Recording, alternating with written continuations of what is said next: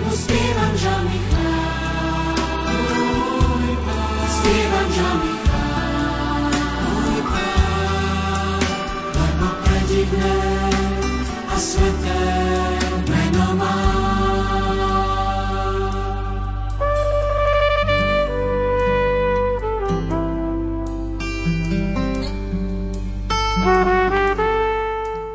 Naladené máte rádio Lumen, je 14 hodín 15 minút. Čo s materskými znamienkami, ak neustále pribúdajú? Aj to je jedna z otázok, ktorou ste zamestnali v minulosti pána doktora Karola Miku, ktorý k nám chodí pravidelne do štúdia.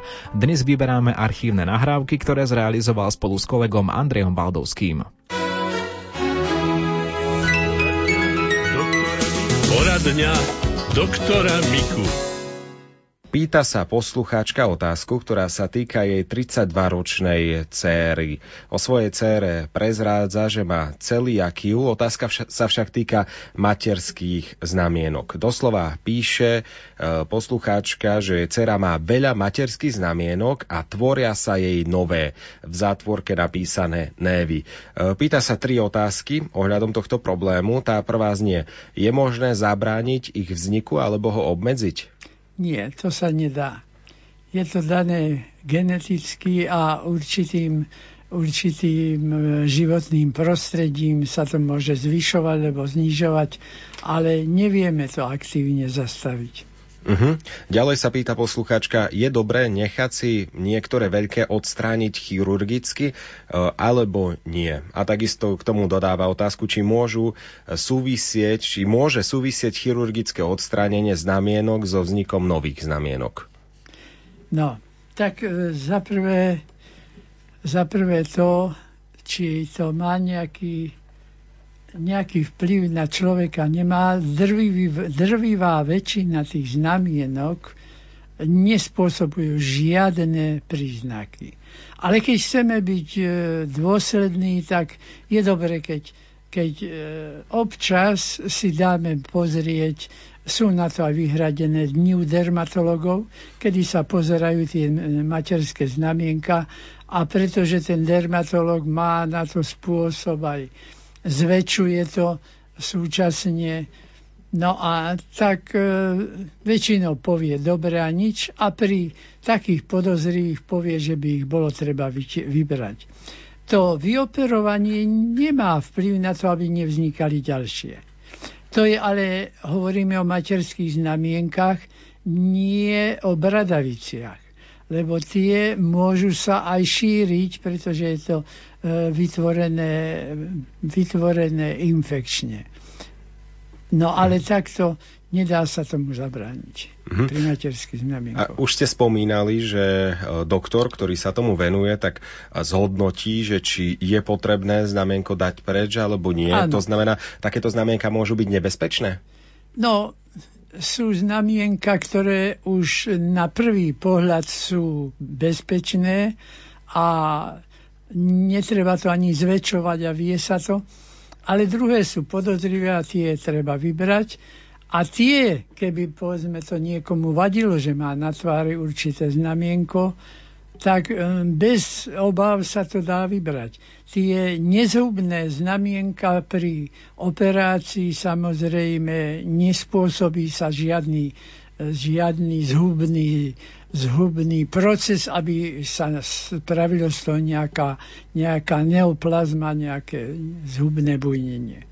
Uh-huh, to znamená, e, teoreticky môže sa stať, že ak človek má znamienko, tak začne a... do rakovinové bújnenie nastane, čiže začne sa to zväčšovať. Môže to človek nejako odsledovať sám, že či je to nebezpečné znamienko? Áno, to, je, alebo... to je zmena vzhľadu.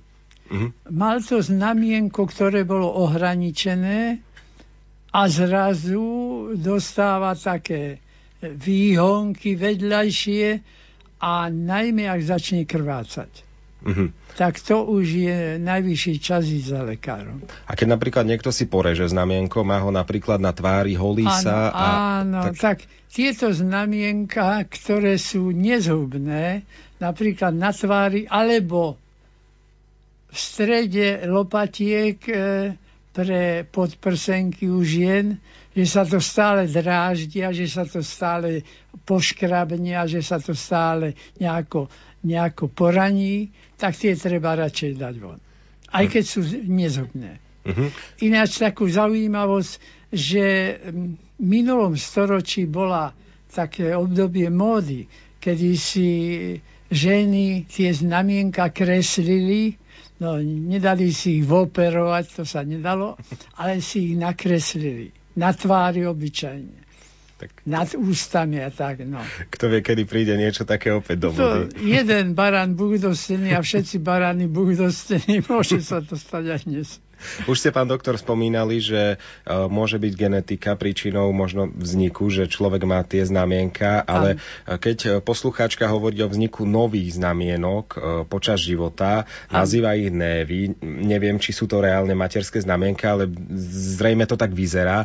Uh, tak No. čo môže byť príčinou vzniku takýchto nových útvarov, ktoré sa podobajú na materské znamienka? Tak e, najčastejšie sú to také fľaky, ale to už nie sú pravé nevy, to už sú také vitiliga a také pigmentové, pigmentové škvrny.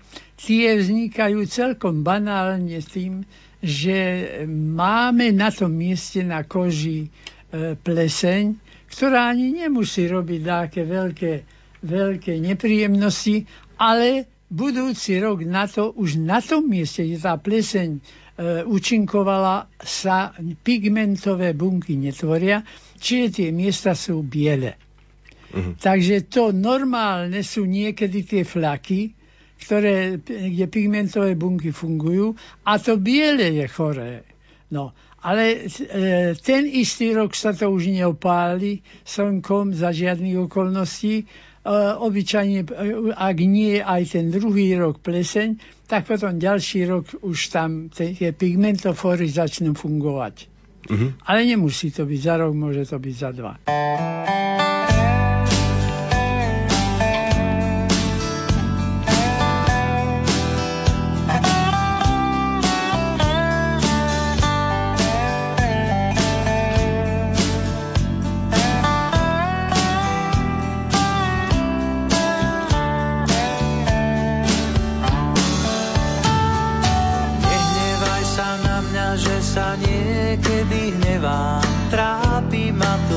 Viem, že hnev v srdci nemám.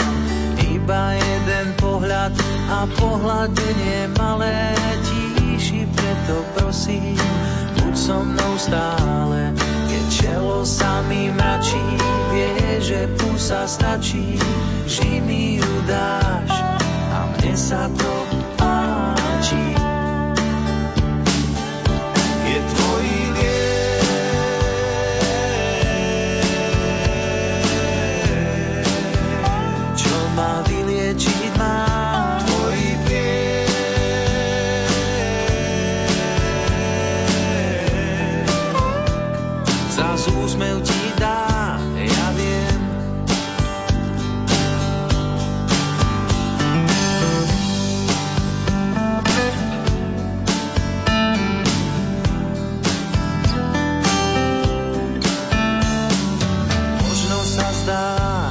sa občas len bláznim, veď som iba tvoj šašo malý z lásky. Nie som taký skvelý, no tebe patrím celý, v noci aj spánku, aj keď nás diaľka delí. Vtedy sa mi zacnie a kde si vo mne zaznie slovíčok pár, čo počúvam rád.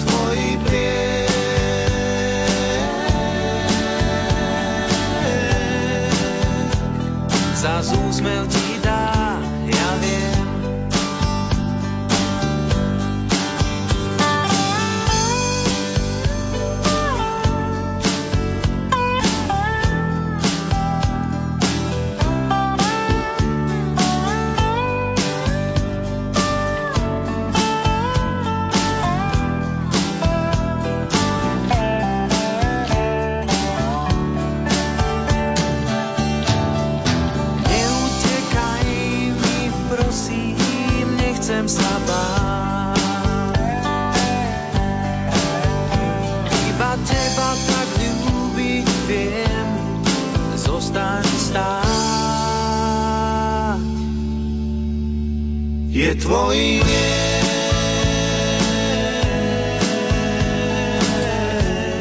Na lieky, na zdravotníckú pomoc, na to všetko sa pýtate pána doktora Miku v našej pravidelnej poradni. Dnes vyberáme archívne nahrávky a opäť sa budeme zaoberať kožnými problémami.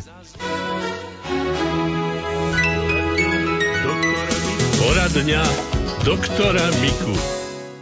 Trpím na seboroidskú dermatitídu 20 rokov. Vyskúšala som desiatky lokálnych prípravkov, najmä saliciláty pyrition zinku, cyklopyroxelamíny, mnohé antimikotika, decht, úreu s kortikoidmi rôzneho druhu.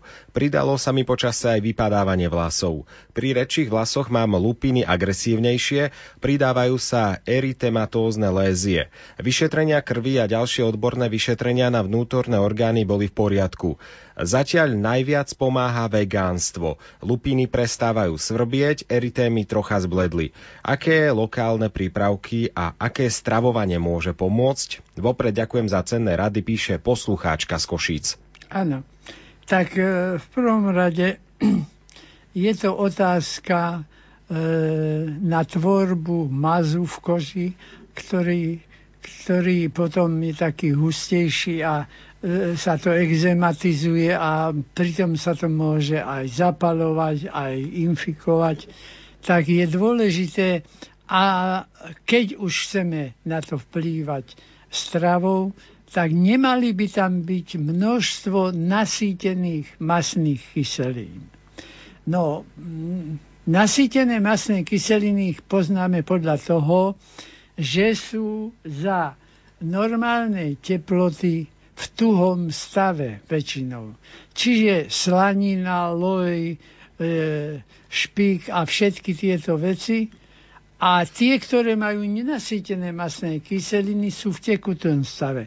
Čiže aj bez laboratórnych vyšetrení potom vieme, že určité veci by sme nemali jesť.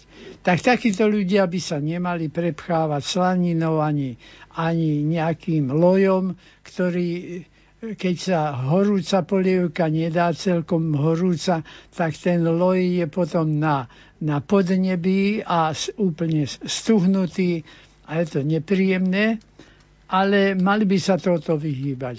Čiže najlepšie bolo napríklad e, olivový olej ako, ako tuk, maslo, smot, maslo by sme nedávali, smotanu, čo najzriedkavejšie, e, dokonca aj mlieko, ktoré obsahuje tuky a čím kvalitnejšie mlieko, tým ich má viac, tak bolo by treba ho odstrediť a také 0,5 užívať. Druhá vec u týchto ľudí je, že by mali mať e, dostatočný, dostatočný režim pohybový, mali by sa hýbať, mali by fyzicky byť zaťažení a mali by jesť takú sviežu vegetatívnu e, potravu. No, e, má to niečo s tými vegánmi spoločné, ale tam stačí aj vegetarián, nemusí to byť vegán. A jednoducho tí, tie tuky s nasytenými kyselinami obmedziť. Z tých e, riedkých, e, riedkých e, kys, teda tukov je ešte nie celkom vhodné kokosové, kokosový tuk, pretože ta, tam sú tie nasýtené masné kyseliny v takom necelkom vhodnom postavení, aby sme ich mohli vrelo odporúčať. No. E, ďalšia vec je, čo sa týka liečby keď tá pacientka môže si to liečiť naozaj dlhé roky a nezaberie, a niekedy nezaberie len preto, že ten kož, kožiar, dermatológ jej vyskúša desiatky e, preparátov, ale ešte má v repertoári ďalšie a išiel by na ďalšie, ale v tom momente už pacientka stratila nervy pre toho lekára skôr ako pre tie lieky a ide k ďalšiemu. A ten zase začne abecedu od A. A zase len bude to isté brať, čiže takto sa nevylieči nikdy. Mala by sa držať toho istého dermatológa,